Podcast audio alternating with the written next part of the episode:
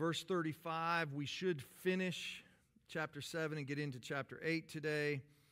Um, not because we couldn't talk for the entire time on these last few verses, but I wonder how much it would. Um, uh, we could talk all day and still not get a lot more truth. So, um, so let's just go ahead. I'm going to read. Well, we got the mic there. Maddie, do you want to read for me? Or Marcus, you guys got the mic, either one of you, 35 to 38? You got to pull. That's fine. That's fine.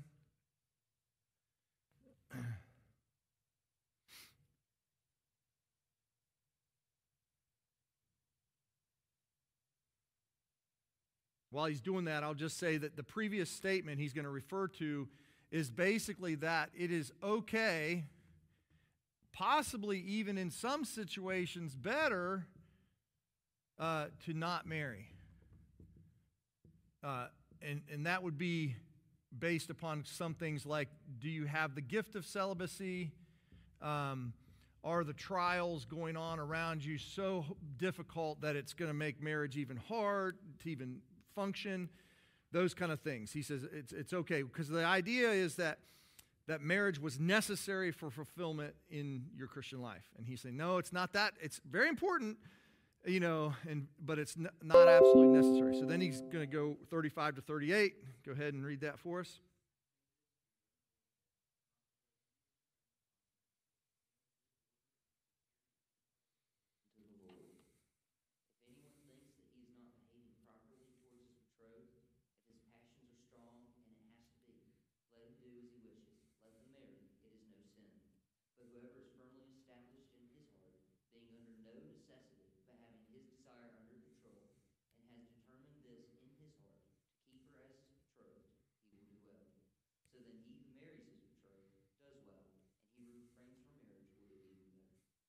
Okay. So this is Paul talking out of both sides of his mouth. I mean, it's like, okay, what now? And what? And how? You know. And to top it off, it's also, um, there's a lot of questions in terms of the translation of the text that are, uh, and I'll try to bring those out to you in a minute, um, that, that we have to question as well. So understanding this passage is not easy. Um, and I write in my notes, it's a tough passage any way you slice it. There's no way to make it simple. Plus, we don't know exactly the situation that's going on, so we're trying to reconstruct that. And that's all this means it's hard. Now, what first off though, Paul wants to not lay restrictions on them. Um, he doesn't want to make a human law.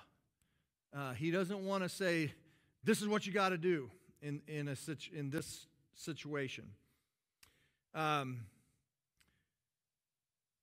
in verse 36, it says, If anyone thinks that he is not behaving properly toward his betrothed, um, if his passions are strong, and it has to be, let him do as he wishes. Who would you say the anyone is in that pass in that verse?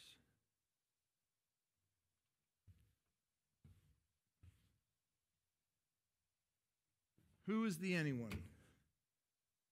Does he even understand the question I'm asking?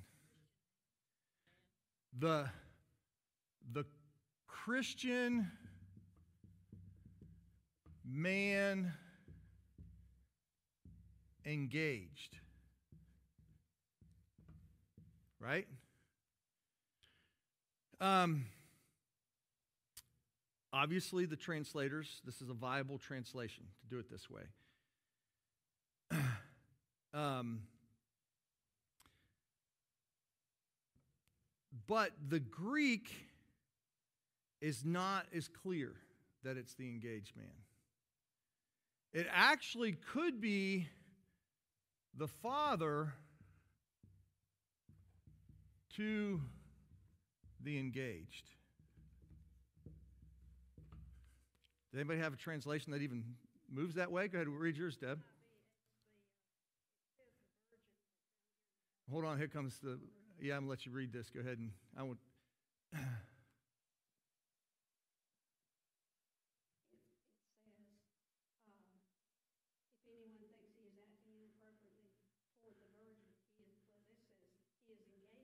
Right? In the NIV, but then in the footnote, But in my footnote, it says, if anyone thinks he is not treating his daughter properly, and if she is getting along in years and he feels she ought to marry, he should do as he should do as he wants. He is not sinning. Okay, so did you see that? So whether or not, and I'm not going to go into all the details of how the different Greek can be taken. It really can be taken both ways, and depending on the context. So if if you let's just try to flesh out the differences in how you would understand the passage from one to the other. Okay, so um, uh, if it says, how would you then take acting improperly or not behaving properly? If it's the Christian man, how would you take not behaving properly?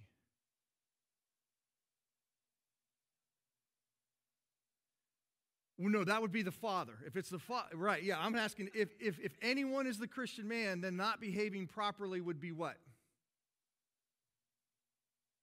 I would take it in my context, sleeping together before marriage, right? I mean, you, you and it says then um, uh, having having his desire under control, right? So um, if if it's this guy, then he's he's not able to control himself, and he's he can't keep his desires under control, so he should just get married. Okay, so that's and that's. Um, it is a little bit strange to then take, uh, well, doesn't even, in the one translation, it doesn't even say uh, getting along in years. Do you got, does anyone have that in your text? Yeah, past one's prime. Okay, it's a little bit it's a little bit strange to, in this translation, in this understanding, to see it as like oh, you're getting along. Uh, I thought it was like burdens of passion and self control, and you can't control yourself. Oh, but you're getting a little, old, a little too old. So you can see how the, the translation it has problems. And then it has settled the matter in his own mind. That seems kind of hard to, to apply to just the Christian man as well. Because he's just full of passion. He wants to get married. He's behaving improperly, and you know, and so so is this a tr- possible translation? Yes, it is. But the other trans, let's think of it the other way. So acting improperly, if it's the father, if you are enacting improperly towards your daughter, how could you be doing that? Not letting her marry. You know, Paul says that marriage is still good. Some people are, should not marry, maybe, you know, but but it's a good thing so you can see in the context of saying, um, hey, some people shouldn't marry, you could see how a father would then say, I'm going to keep my daughter from getting married. Especially if you maybe five years before had even arranged the marriage. In that culture, you did that. See, we're applying our own current culture into the situation where we think it's just two people fall in love and they want to get married. But in that culture, you could actually arrange the marriage. And you might have done it when the children were relatively young because you're trying to establish an appropriate marriage for them. So they get up to the marriageable age, and then you start hearing Paul talk on these things, and you think, maybe I shouldn't even let them get married at all. And you're holding back on letting them have their marriage. And it, makes perfect sense then of getting along in years. You're actually holding them back, and they're going to in danger of becoming an old maid. That's my terminology. Yes, Bill.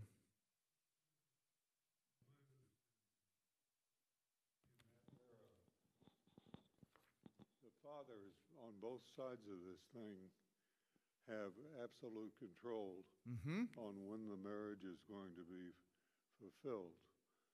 The father of the groom has him preparing a room for his bride in the family compound, and the father of the bride is also communicating with him as to when the girl will be taken into the other family.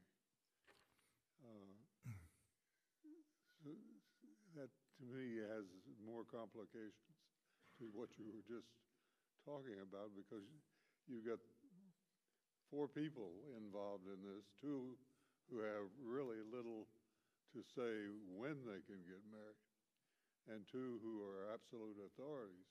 Mm-hmm. Good. Am I reading this wrong? I, I no, I think I think that that's the complexity of this issue. And Paul has already said previously in chapter seven. He's he's even spoken of if you've got these burning desires in your own heart, then you should get married, right? I mean, he's already dealt with um, the idea of the Christian man having the burning desire. So it would be kind of strange if he brings it back up again here because he's already dealt with that. So I I tend to think that he is dealing more so with the parent situation than just with the engaged person. I'm not willing to be 100% on that. Obviously, people smarter than I have had translated it both ways, right? So I'll just, I'll, if you'll bear with me, this is a little bit long of a quote, but I, I read this out of John Calvin in his commentary. And Calvin at that time is convinced this is parents. He says, He now directs his discourse to parents who had children under their authority.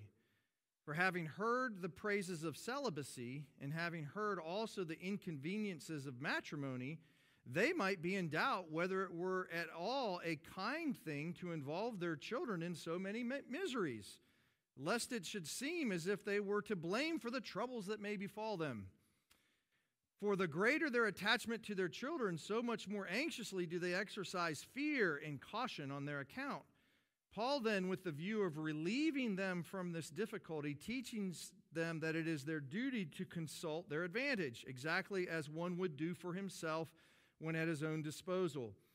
He still keeps he, now he still keeps up the distinction which he has made use of all along so as to commend celibacy but at the same time to leave marriage as a matter of choice and not simply a matter of choice, but a needful remedy for incontinency which ought not to be denied to anyone. In the first part of the statement, he speaks as to the giving of the daughters in marriage, and he declares that those do not sin in giving away their daughters in marriage who are of opinion that an unmarried life is not suitable for them.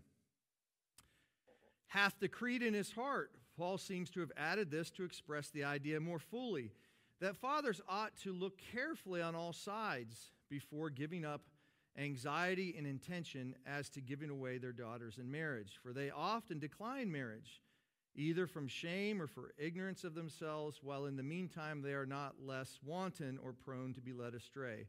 Parents must here consider well that it is for the interests of their daughters that by their prudence they may correct their ignorance or unreasonable desire. Da, da, da. He keeps going. And uh, and basically, I, I think I agree more with, with Calvin on this and the concept that the, he's speaking to the fathers and he's, he's not, Paul's trying not to bind people. He's trying to walk a tightrope between, you know, marriage is good, marriage is not necessary. Marriage is very fulfilling. Marriage is not the perfect end all. You know, he's, he's trying to walk this tightrope, and, and I think he's trying to help fathers engage in this and not impose uh, these restrictions on their children that are betrothed. So, questions or comments on this? Again, I, we could, you could go, we could talk, uh, dive down deep and go through all different discussions, but you might have some questions on this that I might be able to answer. Go ahead, Mary.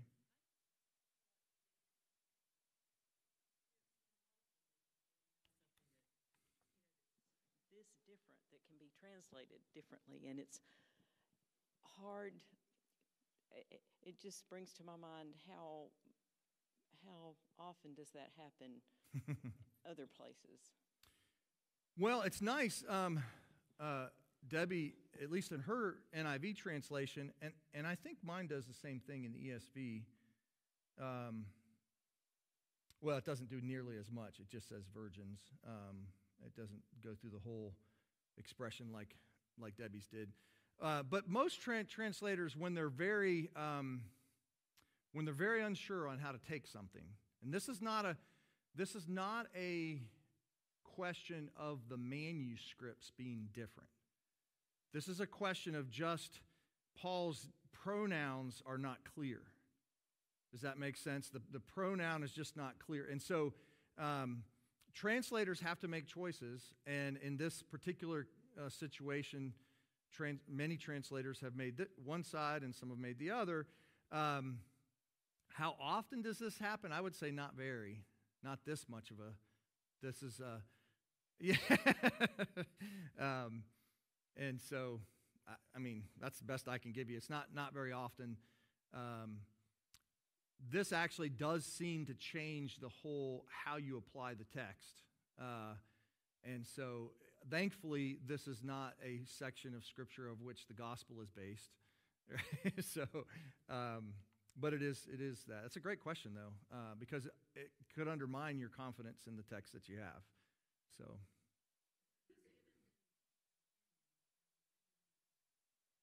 Yeah. He is.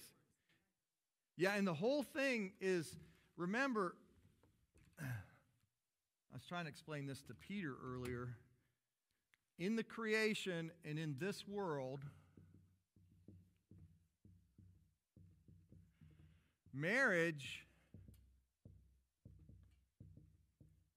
is set up as the most meaningful, most enduring, most uh, purposeful relationship because this is you know, at the creation. He, one man, one woman. You don't be alone. Put you together in marriage, one flesh. This is the center of all things. And so, if that was your your your mindset, then then he, Paul would be saying things like, "Yeah, find your spouse, uh, cling to God to find the right spouse." You know, get and and uh, because this world is all there is, you want to have a marriage, right? And so, what Paul's doing is he's saying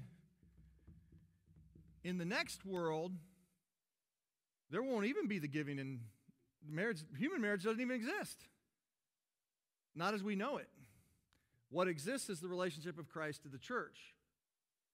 Um, and so, I, again, I still think in all these things, Paul is trying to walk this tightrope between these two things and how um, you are a part of this world. Marriage is a more enduring relationship than any other relationship in this world. But you really are part of the next world. And so it's not the most important thing, the end of all, that you must be married or you've just somehow missed out on all your purpose in life. So I think uh, even in this context, he, he, he's kind of all over the place. And I think if you've ever tried to counsel somebody, a young person, in terms of marriage and you, sometimes you feel like you're all over the place. I don't even know what to say sometimes.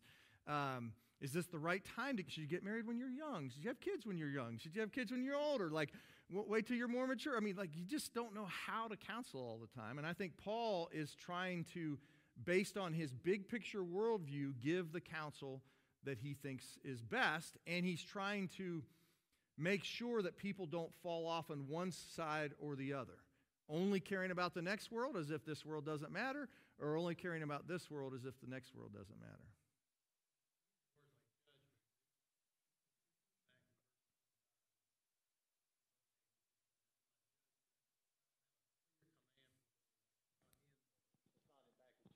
Mm-hmm.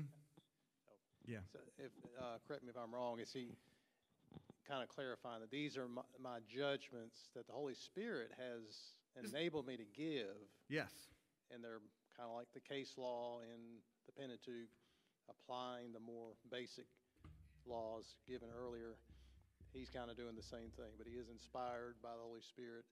But he's so, just making clear he's not, these aren't direct commands from mm. Jesus or from Yahweh and, in the Old Testament. And these are based upon my principles. This is my wisdom to you. Right? Um, go ahead, Howard. Like you said, these, these verses, fortunately, I don't think should stand as a doctrinal bedrock for anybody. Mm-hmm, mm-hmm. uh, but to me, this whole chapter is to be taken together, not yes. just these, these few verses. That's good, And Howard. throughout Yeah. this, we're seeing there are places where there are clear commands, do's and don'ts. Mm-hmm. There are other places where Paul says, you know, there's some options, but there's certainly a blessing if you choose this. Mm-hmm. But then I find uh, chap, uh, verse 37, uh, but the man, and this is NIV, but the man who has settled the matter in his own mind, who's under no compulsion, but has control over his own will, who has made up his mind, dot, dot, dot. He is legitimizing the Christian conscience. Mm-hmm. And, you know, when we read this, we're looking for formulas. We, we default to our legalistic mindset. And I think one good point here is to say Paul didn't. That's r- He that's said there is a very legitimate role for, you know, spirit led mm-hmm. Christian conscience in making certain decisions. very well said, Howard. Thank you. Very well said. Ken? Was the audience here largely Greek in the uh, First Corinthians passage? So is there also possibly he's addressing the issue that we had because you have those that are temporal bad, spiritual good kind of things, and so there may have been an element of that involved with talking to the parents, especially in that element, because and that they're again dealing with the issue of marriage as um, as that el- something you know in a way the flesh was bad somehow. Mm-hmm. No, I think I think that's um, that's basically the Greek thinking is that that spirit good, flesh bad. Uh, uh, yeah, um, and I think I think one thing that's really in terms of principle, and this will help us as we go into the next chapter. Paul is not simply giving a commentary on the law. He, he is um, he's trying to reflect upon the institution of marriage in light of the resurrection. That's what he's trying to do. And that makes it hard to do that. So he's he's fleshing out new ground and and his he's not willing he doesn't want to do away with the institution of marriage, but he also wants to put it in its proper place. And so you're right, Howard. There are there are areas where he just leaves up to the conscience of the individual that's dealing with this. And um, and I think that's what we have to do as well. Uh, I do um, here's some statements that I'll make. Life in this world is imperfect. Our highest priority in this life is not to try to make it perfect. You cannot fix every wrong, only the resurrection can do that. Um, you should try to uh, live according to the basic principles of, of God's law. Um, but you also don't understand everything in terms of the sovereignty of God that is going on. I mean, it's a, it's a pretty b- big thing to say there's a spiritual gift called celibacy, and only some people have it. You can't even say who has it and who doesn't. um, and he's basically saying, uh, if you try to force yourself to be celibate when you don't really have that gift, you're trying to live in the resurrection world when you're still back here in this life. He doesn't want you to do that. And the same thing as a parent as you're treating your kids. If you just want to have perfection for them and everything's, I want to keep them from having problems in this world, so I'm going to hold them back from marriage. And I know we, we can't really do that in our culture today, but uh, in their day they could. And he's telling them, eh, rethink that a little bit. Uh, he doesn't remove it entirely. He doesn't tell the parent, don't do anything, you know, but he also doesn't say, just do, you have a command to do this one way. He leaves things according to people's conscience. Um, so, also, big picture principle of, of Paul in marriage is The church should take people where they find them, then seek to move them forward rather than to seek to undo all the mistakes and sins of the past. I think that's very healthy too. you can't get everything back to perfection. You're trying to help them move towards obedience to Christ, but you can't just fix every problem. Um, and Paul, does, Paul says that's not even really the goal. If it was the goal, then he would have told every slave to get out of their, get, get away from their master. That he doesn't do that. He says you could, you could, if you can get your freedom, do it, but you don't have to. I mean, you can see how Paul is just saying, don't try to make the perfection of resurrection life live here. But you can seek obedience in the situation that God has called you in and live by faith in that situation and contentment. All right. I'm not even going to give any more chances. If you have more questions, you can ask later. Because, I, I, mean, I don't have all the answers to that. I, I don't, I mean, I've read it many times. I do think uh, understanding 1 Corinthians 7 in the bit that I do understand it has helped me to be compassionate to the person who is uh, getting older and hasn't found a spouse you know to have to, to have compassion in that situation to have empathy for the the struggles of that. Um, also to have compassion for the person that's in a difficult marriage you know? I mean it, you can see all the different ways that you uh, life in this world is very imperfect. So okay. Let's go to roman or 1 corinthians 8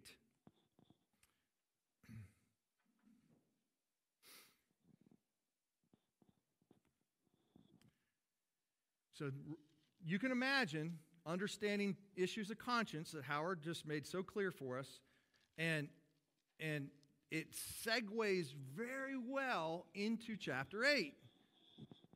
So the question in chapter 8 is how do you handle it when you disagree with another believer as to a particular behavior? What does it mean to go against your conscience? These are questions that they're dealing with. How do you think, this is a big one, how do you think God will react if he finds that you are destroying the work that he is doing in another member of his body? So let's just go ahead and read. Let's, I think we should just read the whole chapter. Anybody up for that? Oh, go ahead, Lee.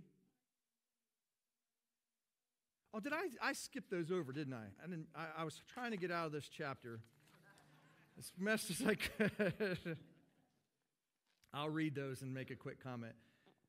A wife is bound to her husband as long as he lives, but if her husband dies, she is free to be married to whom she wishes, only in the Lord. Yet in my judgment, she is happier if she remains as she is, and I think I too have the Spirit of God. So, this is kind of a summary statement. Um, uh, the idea that Death itself breaks the bond of marriage. That's a big picture principle, right? Because death, marriage doesn't exist here, it only exists here. So death itself breaks that bond, and we know that in our vows of marriage. But he's even thinking in terms of this world and the world of the resurrection, right? I mean, that's his thinking on this. Um, and but he st- he then says, even though okay, you're in a marriage, your spouse dies. Maybe he could have said, okay, now you're free. Just think about the resurrection. He could have, could have said that. Don't, don't think about marriage anymore. You were in marriage, yeah, you had to stay in that marriage. Spouse dies, good, you're free. Just be married to the Lord. And his point is, she's free to be married again. That's, that's because she still wants the, the fellowship and the companionship of marriage here and now. Nothing wrong with that. He gives the injunction that he gives other places that you should marry in the Lord, marry another believer. I think uh, while the institution of marriage does not carry over into the resurrection, I think that the relationship of intimacy and friendship does carry over.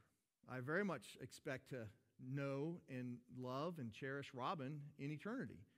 I don't think that's completely dissolved. I just think that we won't be married in this exclusive marriage bond relationship eternally. We'll be uh, together married to Christ. But I think that the friendship is going on. So Paul says, look, you should only want to marry in the Lord because that is a, an enduring, even after death, it continues on kind of relationship. Whereas if you're married to an unbeliever, that's it. You're done. You know, there's other reasons to marry in the Lord, but I think this is a part of what Paul's saying here. And then he says, Yet in my judgment, in my wisdom, because God has blessed me with celibacy, you can, if God has given you that gift, you can be even happier not being married.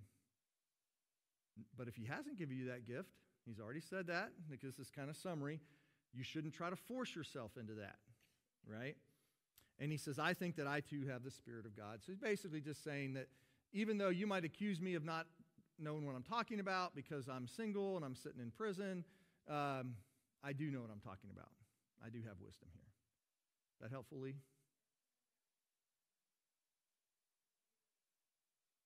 The what?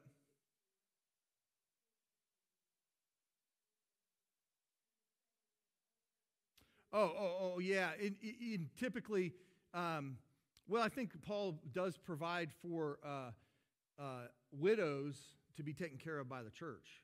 So that's definitely your being bound to the rest of the church is uh, is an obligation for the church to care for widows. Yeah.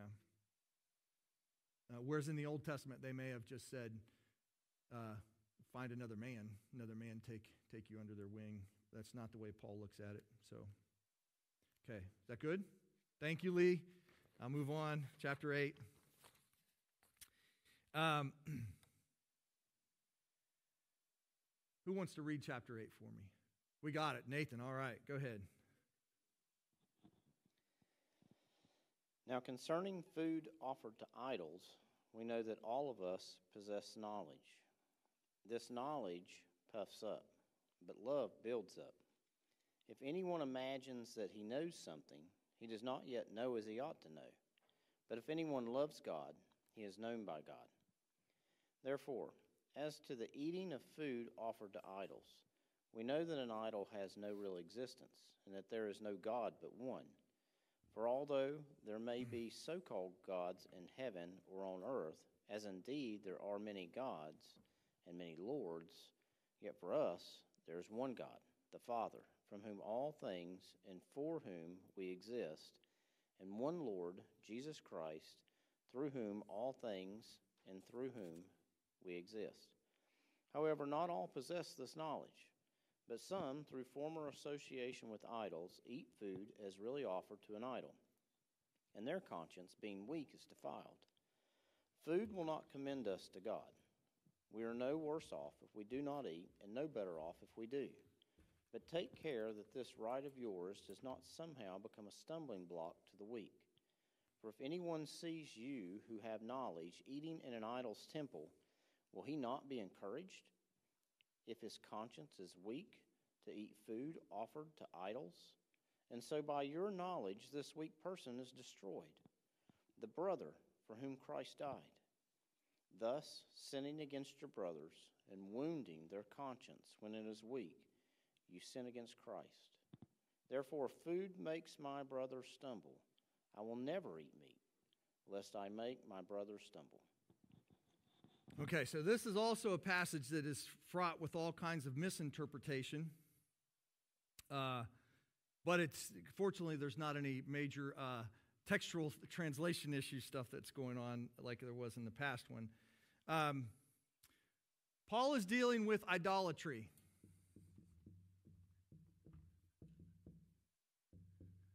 Idolatry is sin. You know, um, in in the Corinthians' world, idolatry per- pervaded every aspect of their life. Uh, and we're talking formal idolatry. I would say that idolatry pervades every bit of American life as well, but it's not always formal idolatry, okay? Um, their, their social interaction, the feasts that they attend, the administration of justice in the courtroom, public plays, offices and honors of the government were all more or less connected to pagan, idolatrous religious services. All of them. So we might go to the comma and we might think that, oh, that was immoral or that wasn't, you know, whatever the content of it was. But you don't go to the comma and at, upon entering the comma have to perform some sort of religious rite that is idolatrous to get into the comma. See the difference there? It, it, it's like there's a, everything around it was, it's almost like we did this um, with Christianity in our past. So over the courtroom was the Ten Commandments, right? So everything was used to pervade this kind of Christian understanding in our culture, and it's no longer like that. But in the Greek world, everything pervaded this, this religion that was idolatrous everywhere. So this meant that if you were a Christian, you were constantly coming into contact with idolatry. Okay? Um, and here's an in- interesting concept. So they would sacrifice an animal they would divide the animal into three parts. One part of the animal was consumed on the altar, another part was given to the priest, a third remained with the offerer. This is also true of Old Testament Judaism as well. But even in the Greek world, this is a part of what's going on. Um, so often the priest would not need his portion. You can imagine, he'd be you know, glutton with all these different sacrifices. The priest then would then send his portion to the market. Okay? So it's a piece of animal that has been offered to an idol. Now it's in the market. And here you are as a Christian, you're coming around, you're getting food, and you're saying, uh, I don't know if this has been offered or not, but there it is, right? And do I buy it? Do I partake of it, right? Um, so Paul could be dealing with, and this, it's important to understand these kind of levels, okay? No participation in idolatry. Paul doesn't want you to participate with idols. But there's going to be levels that are not really true participation with idolatry, but you have to decide is it, are you comfortable with this or not? So the lowest level is that level where you just see meat at the market. You don't know if it's been offered to an idol or not. You just take it, go home, cook your meal, eat it. That's kind of the lowest. The second level, you might be invited by your non Christian friend over to their house for dinner. Okay? You don't know. it's possible that they offered those to idols earlier in the day. It's possible that they were the worshiper that went in and offered the, the, the food, and then they took a portion home with them. It's possible. And you can see how that might be just a slightly higher level of you're actually in the home of someone who earlier that day offered something to an idol, and now you're eating with them. A little bit different than the marketplace, okay? There's another thing at these pagan temples, you had the temple, but along the outside, you had these tables, these different rooms, and sometimes you would have various uh, festivities, maybe a business meeting you know, you're, you're pulling several people together, and you know that like this food has been offered here to an idol, and then right here, you're participating in a feast for business. You know, you're a Christian. You can see how that might be a little bit le- higher level. Of course, the highest level, which is clearly idolatry, is actually yourself participating in the worship of the idol yourself. That would be clearly wrong. But you have these other levels, and one Christian may say, hey, none. Another Christian might say, oh, this is where my threshold is. Another Christian might say, this is where my threshold is. And you can see how the Christians might be judging each other on this. Okay?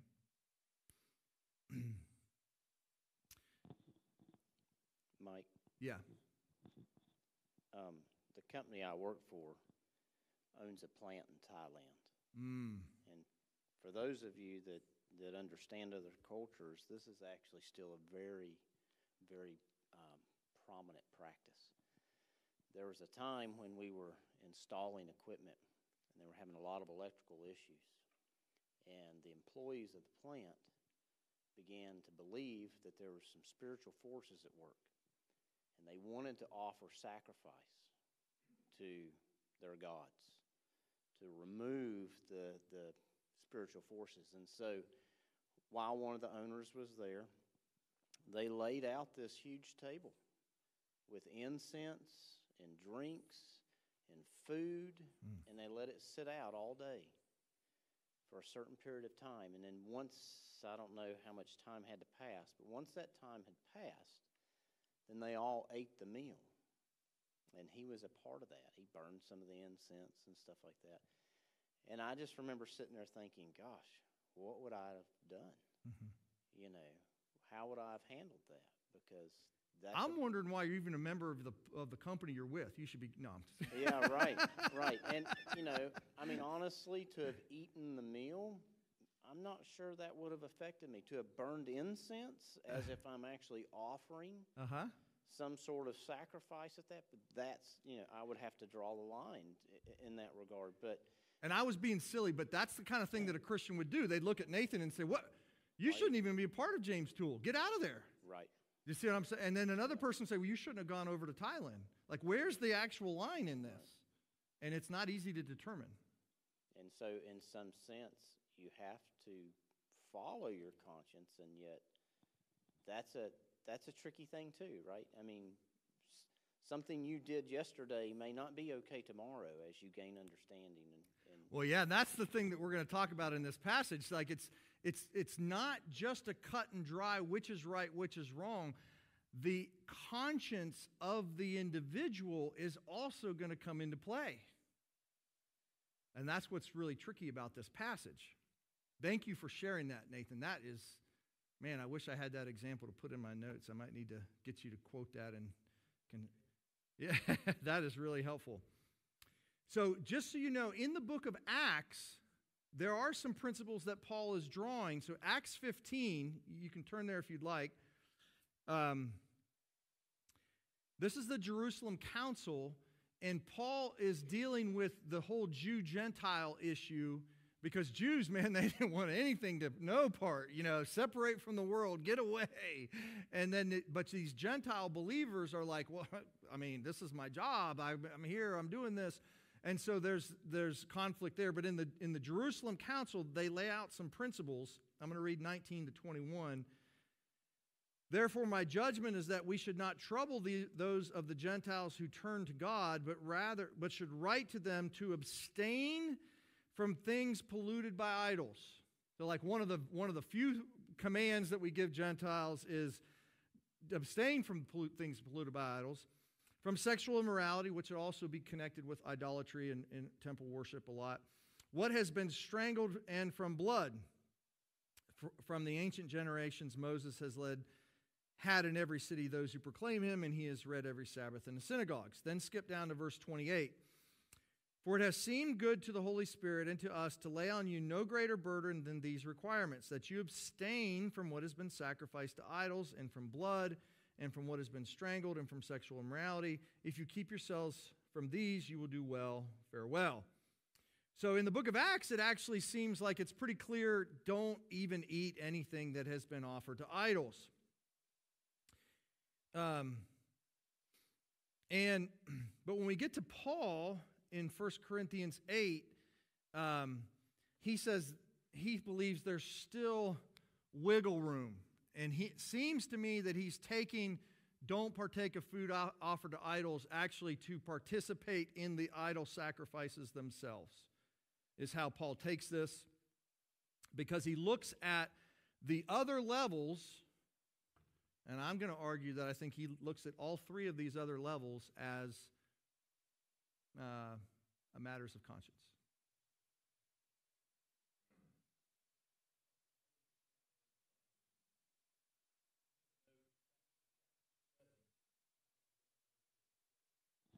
that uh, Jews had a different understanding of proximity. Mm. And uh, in other words, if they got around anything dirty, they were affected. You know, they were unclean. Mhm. And this is entirely the opposite of what Jesus taught. You know, Mhm. with the leper, with the unclean, you know, woman of unclean uh, uh, emission or whatever.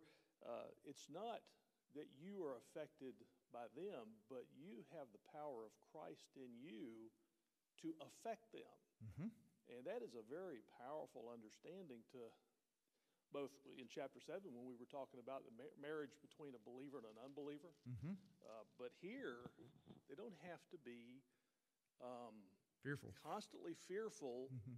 of been, being made unclean because they have Christ in them. Right. And I think that's the key. So in the Old Testament, the presence of God dwelt in the temple. But you, this is a fundamental, you as the church are the temple. As a whole, as a group, but also individually, you are uh, a embodiment of the, the Spirit of Christ inside of you. So, so there's a whole different principle that, that you're making others more holy. It's not just a God changed his mind. There's really is this principle that the Holy Spirit is in you. so yes, thank you again, Howard. Excellent. So, um, now, um, Paul says uh, concerning food offered to idols, we know that all of us possess knowledge, and this knowledge puffs up, but love builds up. So, how are we to understand these statements? Knowledge puffs up, but love builds up. And I just want to get you guys' thoughts on this.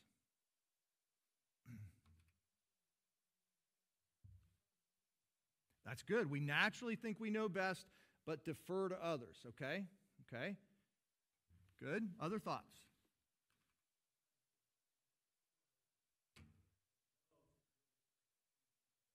Okay, excellent. Excellent.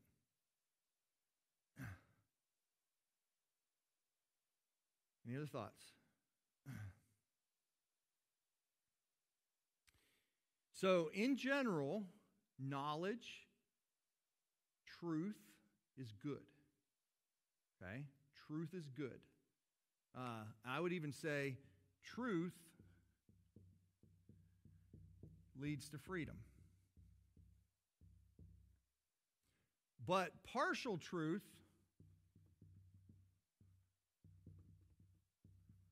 can lead to destruction.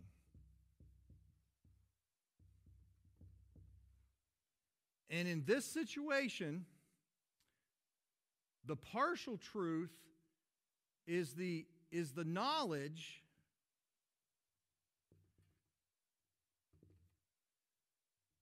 that idols have no true substance.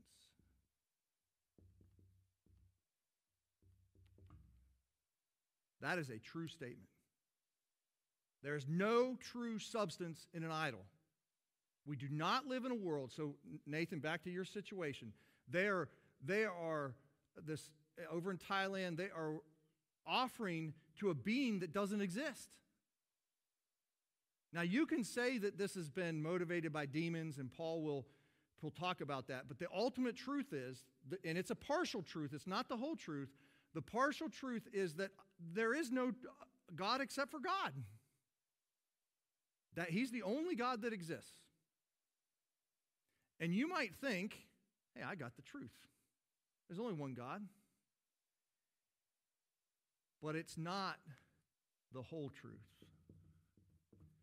And this is, I'm going to try to, I'm going to try to give you a, a, a statement that covers this chapter, and then I'll try to walk through and explain it. The whole truth is that if somebody's conscience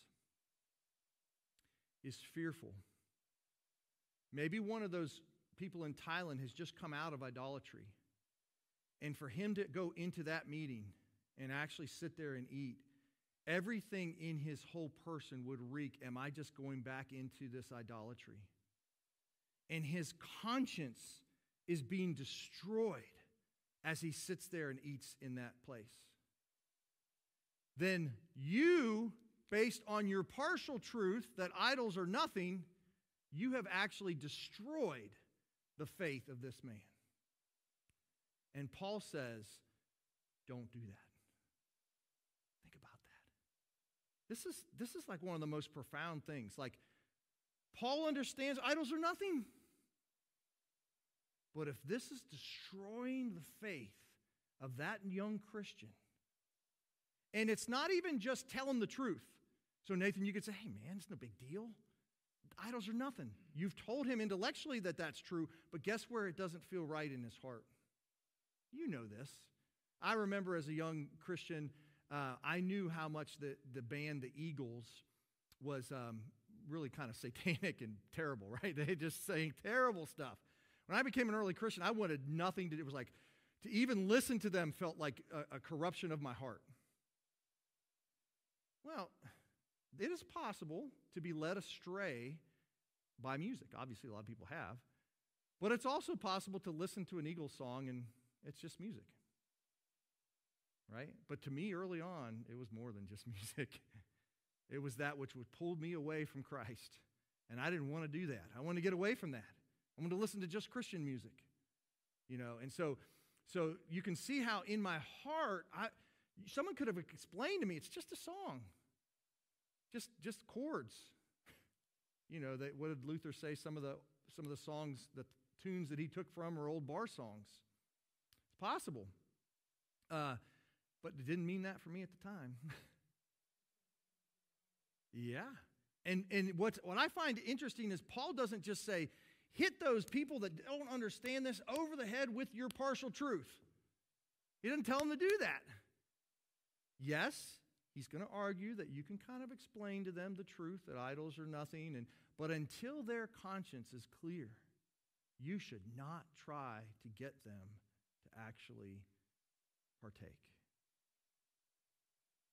because destroying their conscience is, is going against God's truth. And what is God's truth? Love. And what does love do? Well, yeah, but the, it covers a multitude of sins. But in this situation, what does love do? It builds up. It doesn't destroy somebody's faith, it builds them up. I think this is very important on multiple areas. Alcohol would be one. You know, if somebody is you know coming out of abuse of alcohol, you know, I, I think it's true. The Bible uh, explains very clearly that you know partaking of alcohol is not a sin. Jesus turned water to wine. I mean, it's that it's that blatant. But it's also you better be careful that you're not actually taking someone whose conscience is very tender and encouraging them to do something that is against their conscience, which would be tearing them down in the faith. So, this is just amazing. You think about the law, you think, oh, just get the law right, get it right, tell people what to do, this is it. And Paul's like, whoa, whoa, whoa, whoa, whoa. Don't use the law as a club. Don't lose the truth as a club. You be tender with people. You care about them. You try to build them up, not just preach the truth to them. Um, so that's Paul's understanding. Um, and I would argue for those of us Presbyterians, and this is a challenge to myself as well, right? The fingers come back here. We, I care deeply about truth, and I believe that truth matters. But I have to be careful that I'm talking about all truth, including love. And I'm not trying to, uh, to take my understanding of truth in a way that lifts me above others and, and, in a sense, beats them down. You can do that. And it's not a good thing.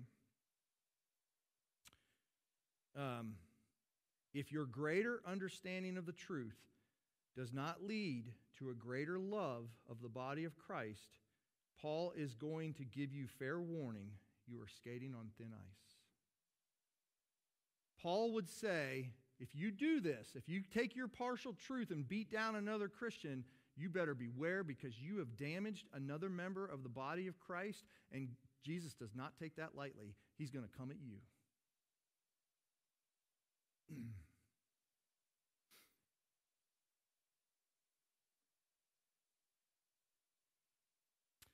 so then in verses 2 and 3, if anyone imagines that he knows something he does not yet know as he ought. But if anyone loves God, he is known by God. See that statement? How, how what I've just said about this partial truth and love, how the, it makes perfect sense of that. You think you know something and you're tearing other people down with that? You don't know squat. What he's basically saying. But if you really love God and you really love your neighbor, then, the, then he says, God has known you. Because his, in his mindset is if God comes and indwells you, then he's going to take his grasp of love and truth and he's going to impart it to you. So it's being known by God that is everything, right? As God imparts himself to us.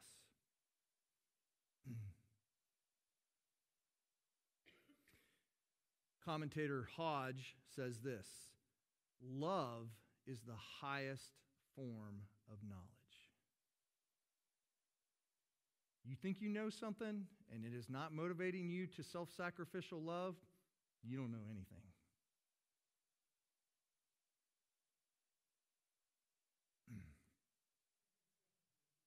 yes, you can, you can ask away. Christian to Christian. Yep. We have the problem of not being able to look at a person. I can look at Connie, and I know that I've heard Connie's testimony. I believe she's a Christian. Mm-hmm, But I, meeting her on the street, I would not know that necessarily. Right. Yep, yep, yep. And at the same time, you've also got people that are uh, obviously non-Christian. Yep. Yep. So now, how does this play out in regard to those that are outside the church? Well, number one, the first thing I would say, it's one of the reasons why we need to have a visible external sign, meaning baptism, that is a concrete, visible sign into. So if I say, the question is not necessarily, is Connie truly saved? That could be a long time discussion, you know, but is she a baptized member of the church? So that makes a clear distinction between those who are in and those who are out. So that's one thing I think is important because I don't think Paul wants us to, in every case, be saying, uh, Connie, you, your conscience is all the way down here. You, like the, those levels I gave you, you don't, you, you, you don't think you can even get close to somebody. Well, you're, you're so weak in the knowledge, I'm not sure you're a Christian. I don't think Paul wants us to do that. Paul wants the person who has this much knowledge or is able to do this much looking at the person down here and saying, You're a member of the body of Christ. So that's important. This doesn't apply to those who are outside of the church because those outside of the body of the, ch- of the church are under the wrath of God. And so you're not, I mean, that's where you, you present the gospel. Now, I will say, I was in a counseling uh, conversation a while back, and there were issues of, of, you know, is this wrong? Is this wrong? Is this wrong? Can I do this? Can I do that? And it went anywhere from things that I would consider clearly wrong, like homosexuality, all the way down to things that, yeah, may or may not be wrong, smoking a cigarette. So, um, all those kind of issues and in between. And then I just stopped and I said, you know what? We can, we can spend a lifetime talking about all these individual details, and we might need to as time goes on. But the, really, the only issue that matters is whether or not you believe that this Bible gives you Jesus Christ and whether or not you think you can determine who Jesus is or you're willing to submit up underneath what the Bible says about Jesus and give your life to Him. That's the most important issue. And then we can start working out the other details as time goes on. But the number one issue is you need Christ. So I don't know, Paul or Clark, to people outside of the church, they're all under the wrath of God. I don't care how good they are, what they're doing, and you've got to give them the gospel first and foremost, or they're they're lost. I don't know if that answers your question, but what what, what exactly you does that scratching where you're itching? No.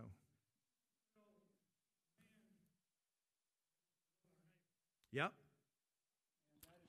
Oh, now I get it. I get it. I get it. Okay. You keep going. I mean interrupt you, but I think I get it. Okay, so, um, well, I, I definitely think that the love that you have for other believers in here is really what Paul's talking about right now. There's certainly a love that you have towards the lost world out here, but that love is maybe doing acts of kindness to them, it, but it's primarily telling them th- their need of Christ. Um, so, It's not just um, submitting to their conscience or whatever. This is, he's really is talking about the love that one believer has to another believer in the church. So, all right, that's all we can do. I know I've already taken us late. So, Father, thank you so much for the word. And please give us grace as we try to understand it correctly, um, Lord, and please help us to not be Pharisees um, who heap burdens on people and don't lift a finger to help them. Um, Lord, make us lovers, make us builders up of the body of Christ. In Jesus' name, amen.